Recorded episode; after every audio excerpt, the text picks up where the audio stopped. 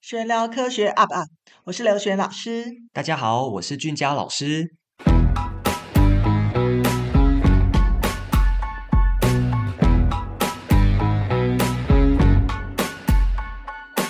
那今天呢，我们要聊的一个很重要的主题，好，其实也是现在时代的趋势了，好，就是要谈线上教学，好，线上课程的问题，好，为什么呢？诶，虽然我们每个礼拜呢都呃用 podcast 的形式跟大家在空中相会，好，但是呢，呃，老师其实呃在讨论的主题，除了我们 podcast 聊的很多很多以外，我们当然也有常态性的课程来陪伴孩子，好，是真的从学科的层面具体的在带领孩子们的学习，好，所以呢，今今天先告诉大家好这个好消息，就是如果大家只认识到我们 podcast 的话，我们其实还有常态性的线上课程哦。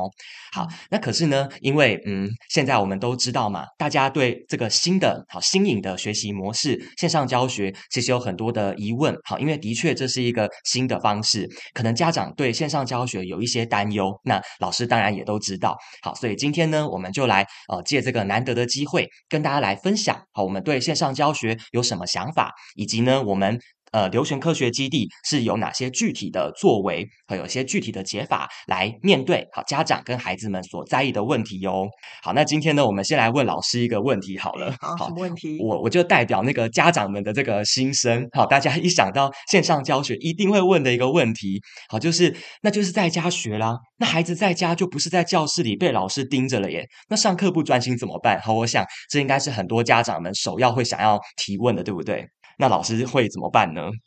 哦我们这样讲好了。以前我在学校任职的时候，都是实体课程嘛。嗯，那你们觉得送到学校眼不见为净，孩子就能够专心嗯吗？应该是没有吧。上课的时候各种态度都有，嗯，有撑着、趴着，好、不专心、低头玩手指都有嘛。好、甚至有时候我经过很多班级，都看到可能老师在台上讲的声嘶力竭，然后学生在底下就互相聊天、传纸条，然后站起来丢垃圾，甚至还有打篮球的。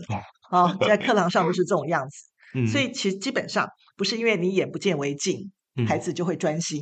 孩子只要是不专心，在任何地方都会不专心。嗯那这个专心自律，要就是我们后面会谈到的，要怎么样的培养？嗯好，那你自己呢？你自己上课的时候，你也当过学生啊？对啊在班上的时候，每个 人都很认真听课吗？没有啊，不是有教室就真的会乖乖的，而且不是只有在学校。刚老师是说，连学校的教室，其实我们想玩都可以玩嘛。 对，反正道高一尺，魔高一丈，我们各自有自的玩法。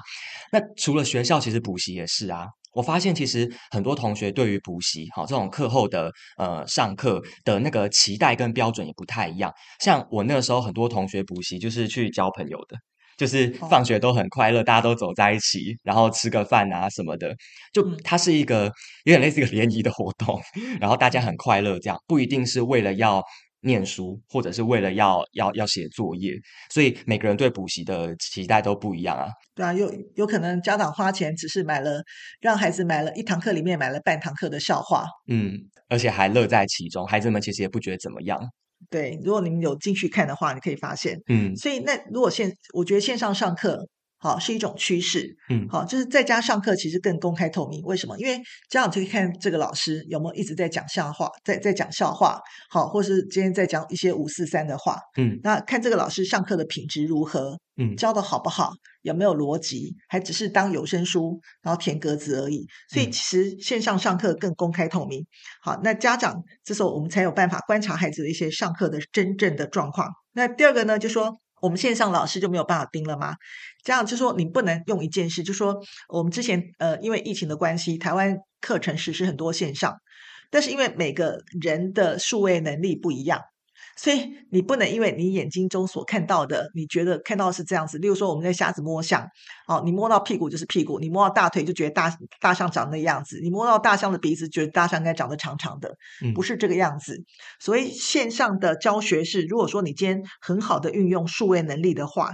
你如果要盯，我们说一句老实话嘛，任何人都没有办法，因为如果说假设你今天盯盯他使用三 C 的产品。好，这其实会导致反弹。例如说，我们曾经教过，我曾经教过一个学生，我觉得他非常非常的聪明，好，那也有自学能力。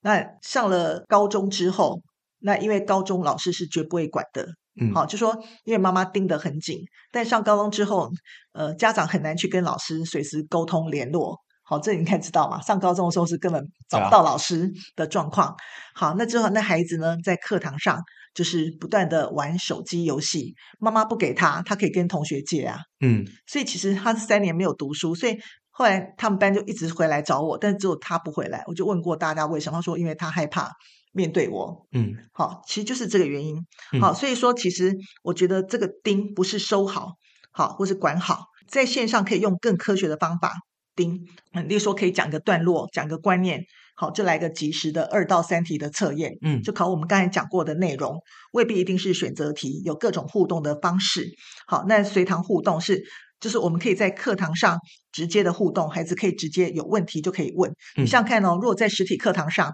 大家都不敢举手，为什么？因为有偶像包袱，嗯他问了问题就被同学笑。但对如果你在线上的话，其实就可以直接互动，可以传讯息给老师，老师可以立即知道孩子的状况，或这个孩子如果不出声，其实我们也可以都立即可以通知家长。好，那同样我们在检查作业的话，其实我们可以更为方便。好，所以我觉得自律与否，我们说真的，这不可能是天生的。你觉得？我们觉得？你觉得会有小孩子是天生自律吗？不是，而且好像也不是上课那短短几个小时就能够把它变得非常自律，这好像不是那两个小时可以解决的事一哦周。是有七天啊，对啊，嗯，好，所以今天不能，我常讲过一句话嘛，你你不能把老师当做狱卒。其实自律与否的症结点，不是在于线上或是实体，而是其实就是说，像以前我我讲我在 pa- 其他 pockets 里面我讲过，我怎么陪孩子好读书，就嗯本来是鸡飞狗跳的很多班级，那怎么去陪他们，其实是要花时间，然后跟他们对谈。好，或是告诉他们该守的纪律，嗯好，这是很重要的一件事。嗯所以同时要透过平时的陪伴来给孩子安全感，就愿意主动的自律。嗯，因为我想这个问题，其实为什么大家会这么在意，就是因为我们可能对盯好，或者是要怎么样把那个小朋友压住好，一定要就是坐在呃座位上面听老师讲，或者坐在荧幕上听老师讲，我们的想象力好像有一点局限。就是我们好像都觉得要用压的方式，或是用负面的方式，比如说，那我就把你限制自由，好，我让你只能坐在这，或我让你把手机好三 C 拿掉，可是刚刚老师就讲到，这个其实不是真正主动的，好发自内心的自律，就好像呃医学嘛，我们来讲点免疫好了。我们打疫苗是训练自己身体主动的免疫力，那些抗体是我们自己做出来的。可是如果今天你中毒呢，你饮鸩止渴，我打那个抗体给你，那叫被动的免疫，那不是你自己训练而来的。所以刚刚老师讲到一个我觉得很重要的点，就是嗯，当然孩子自己要自律，可是以老师的身份或家长的身份，我们能做的好像不是只有没收，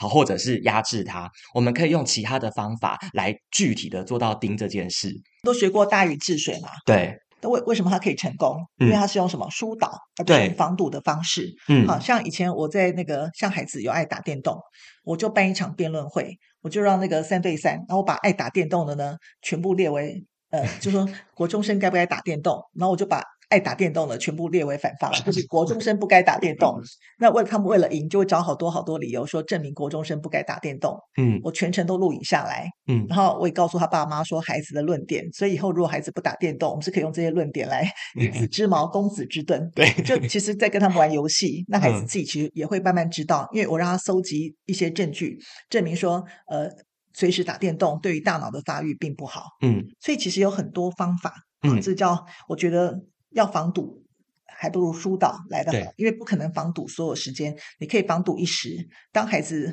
过了某些年龄的时候，你怎么样去压他都没有用了。嗯，好，所以我现在讲，我们回到我们的线上，我们的线上能力其实有很多诶、例如说，我们我们这样讲，我们现在讲我们课程中发生的事，嗯好像我们现在正在实施当中。例如说，我每讲一个观念，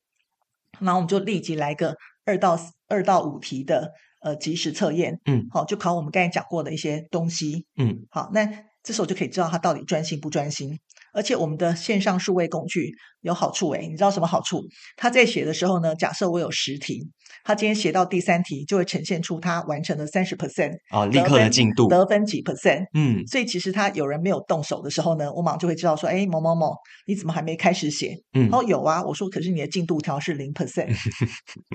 好，那而且嗯时间一到是大家立即收卷，嗯就大家线上直接看到自己的表现，其实是非常清楚的。嗯好，这第一个。好，那第二个是我们可以让他们线上及时问答嘛，嗯他们有问题可以举手，或写在聊天室里面来问大家，好、嗯来问我们，那我们就会做及时回答。因为我们自己在实体课程，我都发现一件事，每次问有没有问题，好，大家都说没问题，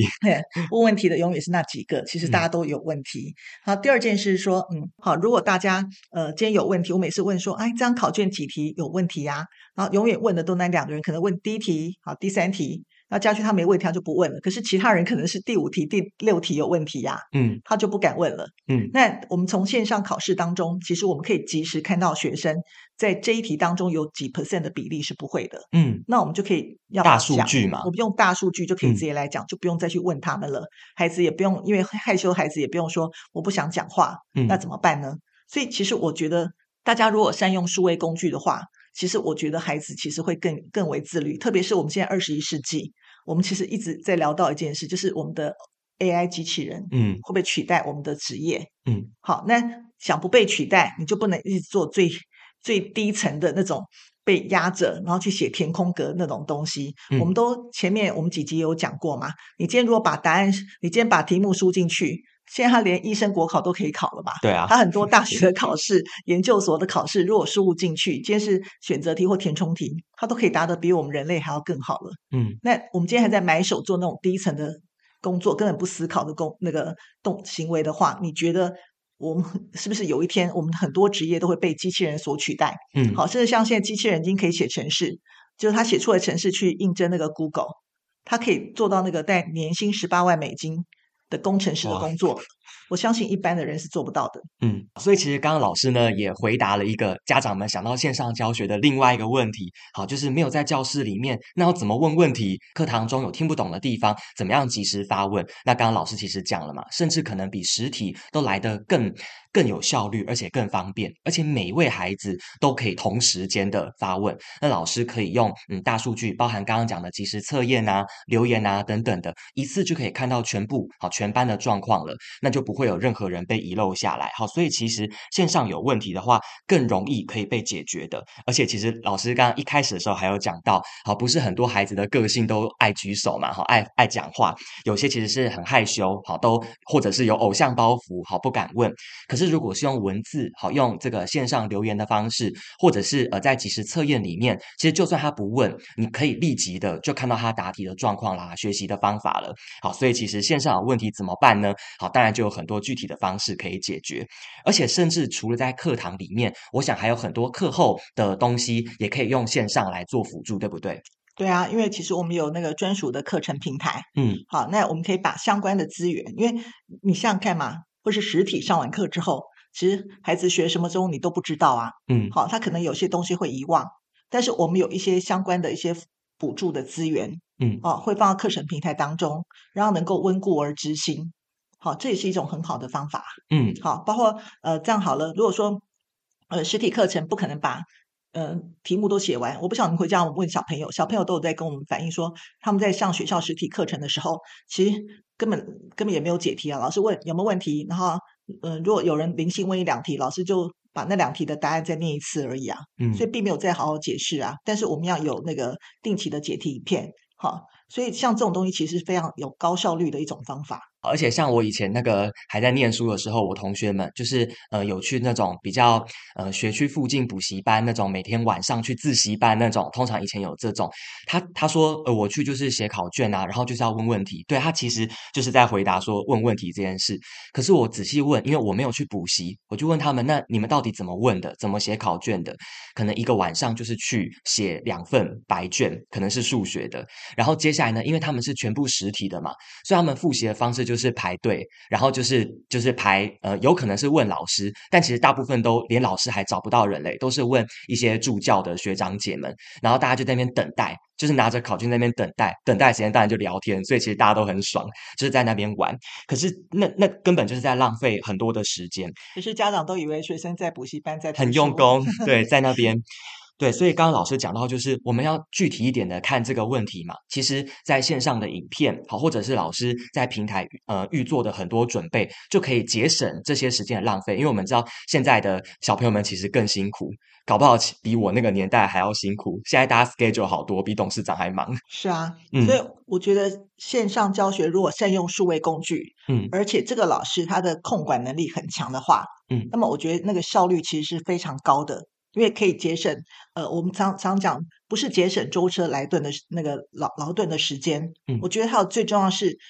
他能够好好的聚焦于学习上，嗯而不受环境的干扰。嗯因为如果按照我们的线上课程的节奏，好、其实我们是非常紧凑的。你想想看，我每讲完一个观念，然后我就开始考虑说，哎，我上次我讲完酸碱滴定的一个步骤嗯。好，跟介绍完器材，然后该怎么操作之后，马上我就可以考这个相关的东西，因为连实验器材，好，包括英文的阅读测验、国文的阅读测验，其实都可以考。嗯好，那考完之后呢？好，这时候我们在下下面一个进度，下面一个进度就告诉他，好，我该怎么选择指示剂。好，嗯那这时候在那个一个段落，我们再考二到三题。好，接下去呢，那我们就开始要讲如何滴定的计算，嗯跟他讲原理。好，滴定的过程当中发生了什么情况，这个东西又可以考另外一段，所以其实节奏非常的明快。嗯好，所以中间是不会有任何的空档，让他可以有时间去做别的事，因为所有的表现都在之后的及时及时测验当中得到一些反馈跟回馈，那嗯分数就会很清楚知道。那像我们话，我们就会从那个大数据当中，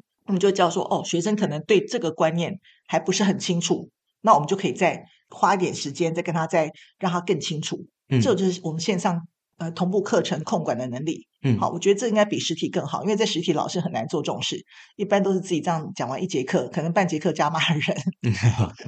对，而且更重要的事情是，这个还可以回传给家长，对不对？因为这些你很多如果关在教室里面，其实孩子那三个小时到底学的怎么样，家长不一定能那么及时的知道。嗯可是线上连接这样都可以看得到。，对，这太方便了，点进去就看得到。所以其实我想，这个家长们应该会很喜欢这种模式。对啊，我记得那时候我是把链接传给家长嘛，嗯这样点进链接，然后点了孩子的姓名，就可以看到孩子他完成度多少，他的答对率多少，还有他的错题，还有甚至连那个错题的答案都可以在里面。所以嗯其实像我们用这种方法，我们也把我们的作业电子化，因为我们直接这样讲好了啦。那个呃，以前你在学校的时候，老师怎么检查作业啊？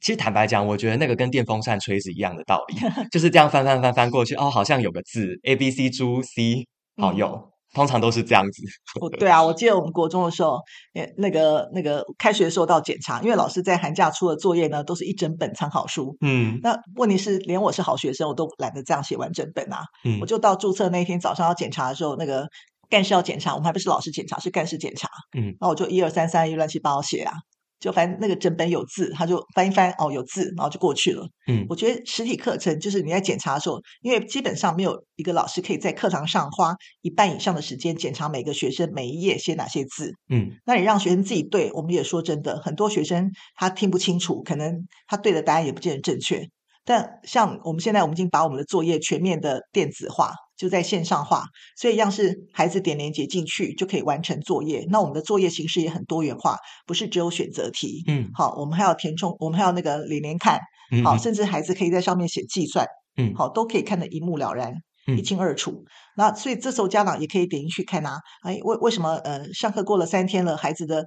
作业都还没有开始完成，或者说只有完成了三十六 percent，还没有完成百分之百，还有上面可以看到他这个作业的答对率有多少，所以等于他一缴交作业，马上可以看到正确答案，也不用课堂上浪费时间去慢慢念给他听，嗯因为所有的东西全部都是在网络上完全呈现，然后连分数都自动帮你计算，也不用我们慢慢去算，因为 慢慢计算孩子的计算能力可能都会算错，嗯所以节省了非常多的时间。好，所以这就讲到线上教学，其实真的有很多，就是嗯，包含软体上，然后这些工具都是我们可以善用的。所以除了刚刚老师讲到这些呃教学的方法，然后还有孩子们很辛苦哈，不不需要舟车劳顿以外，其实我还有另外一个想法欸诶，我觉得为什么我们现在要讨论线上教学，其实也不只是因为我们有课程而已。我真的觉得这是一个现代的孩子们、家长们都要正视的主题，是因为嗯、呃我们现在谈论可能大部分是国中、哈国小甚至高中的课程，可是真的到了大学或甚至出社会，我想不是就停止学习了。我们现在都不停的在终身学习。那以我为例好了，我现在嗯还算是在嗯大学阶段，虽然那个医学系的大学生涯比较长。可是我的学习也没有办法只局限在课堂上了，应该是说课堂当然我们已经学得很充实，还有很多考试，可是这真的在医学的专业上是远远不够，我们必须要去找很多网网网络上的资源，甚至国外的资源。那可能早期我们是在图书馆查书，这当然也是一个很踏实、很好的方法。可其实，嗯，现在有更便利的，比如说，其实 YouTube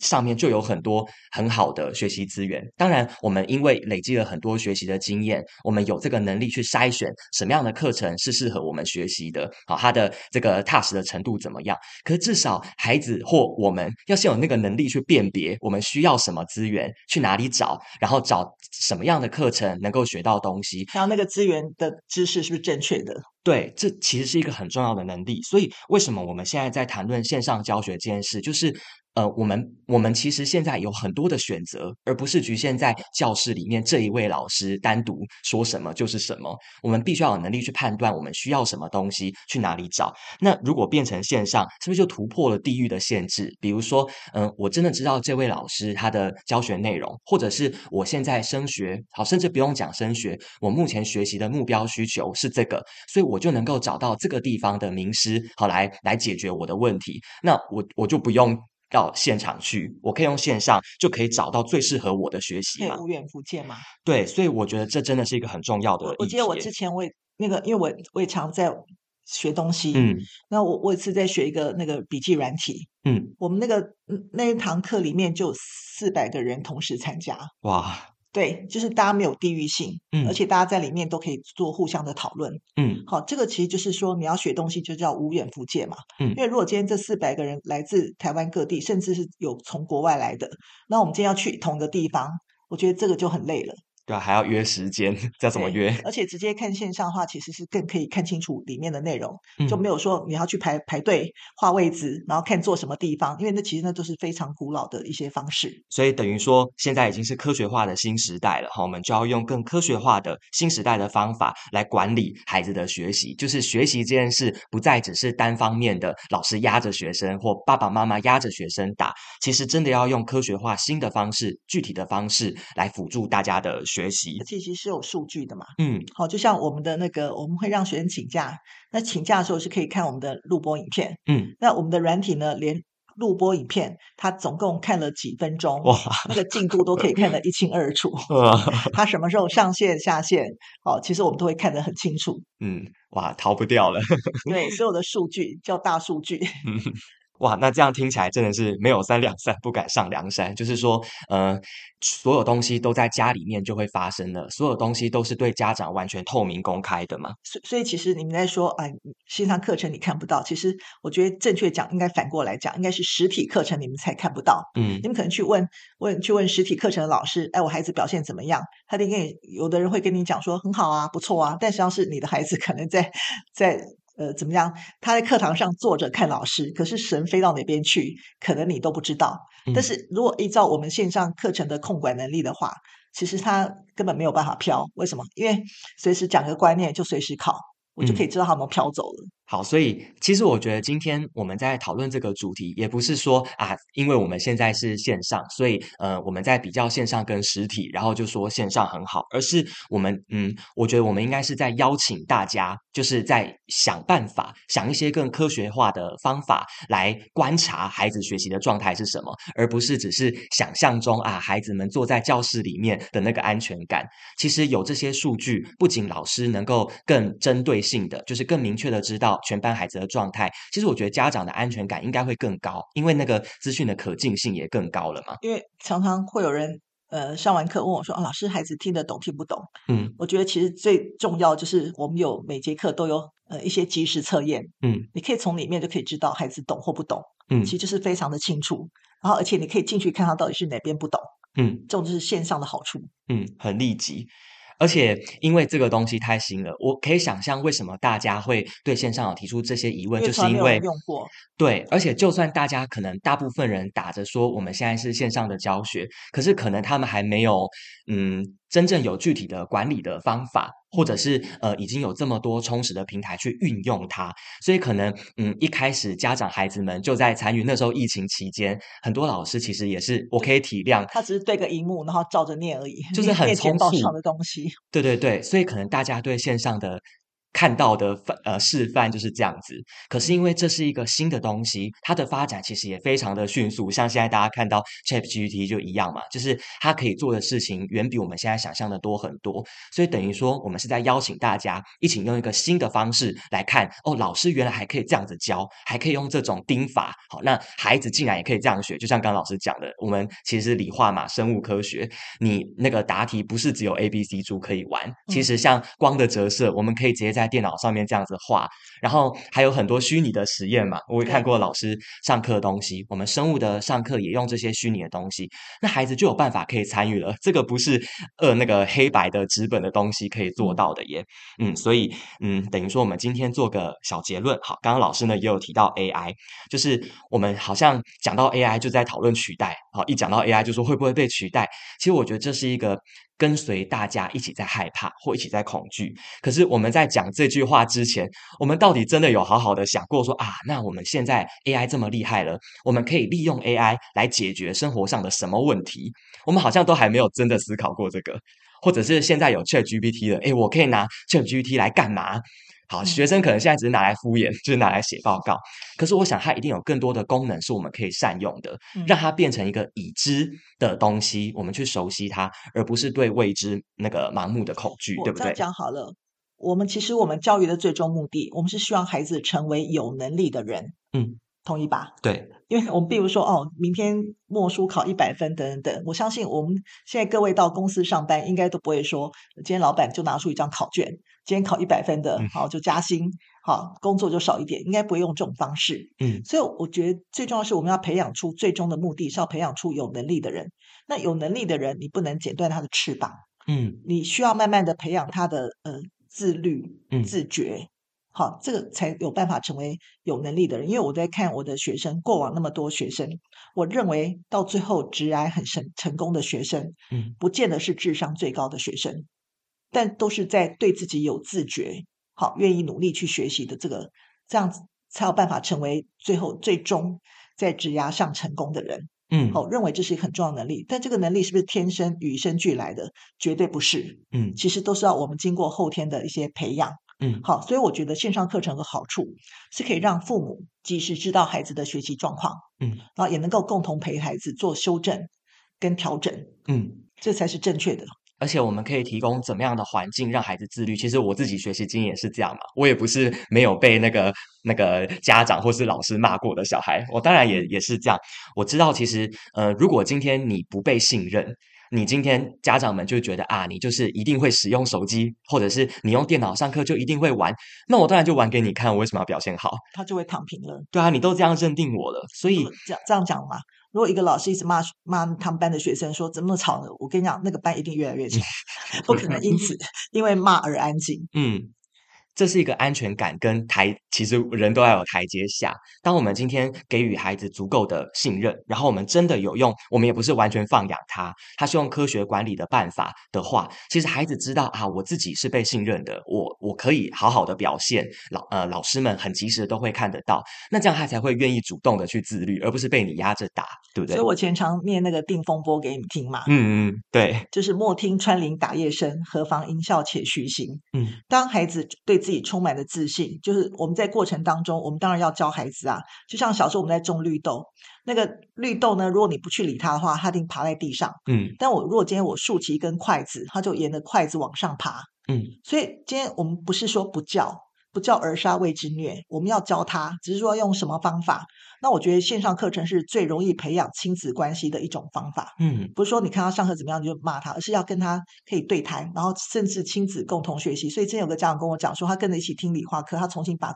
把整个国国中、高中的理化观 念打起通学了他说终于听懂来龙去脉为什么了，嗯因为很多老师只怎么样知其然而不知其所以然，但是我们会解释来龙去脉。嗯，哇，所以今天其实我们谈了很多，好，那呃，希望呃这一集呢有帮助大家好化解一些可能一些焦虑，或者是对未知好线上教学这个新形态好的一些想法。好，那至少大家可以从刚刚老师的分享，跟我们目前就已经做好的具体的措施，知道其实我们已经做了很充足的准备了。嗯，好，那今天的呃内容很丰富，我们就到这边。我们之后呢还有很多更丰富的这个分享。那如果大家好，包含大朋友小朋友们，对我们实际上到底开了哪些课程，好常态性有哪些学科在帮助孩子啊，有兴趣的话可以加入我们的 Line at 来询问。好，那其实也可以从我们的粉丝专业啊、官网，其实有太多的管道都可以在呃更深入的了解哦。哎，我们的粉专叫什么名字？呃，流璇科学基地，其实打就知道了。对，那个对字念玄。呃，玉玉字旁玄，西玉安 玄。哇，今天一并证明。好，那今天节目就到这边喽，拜拜拜拜。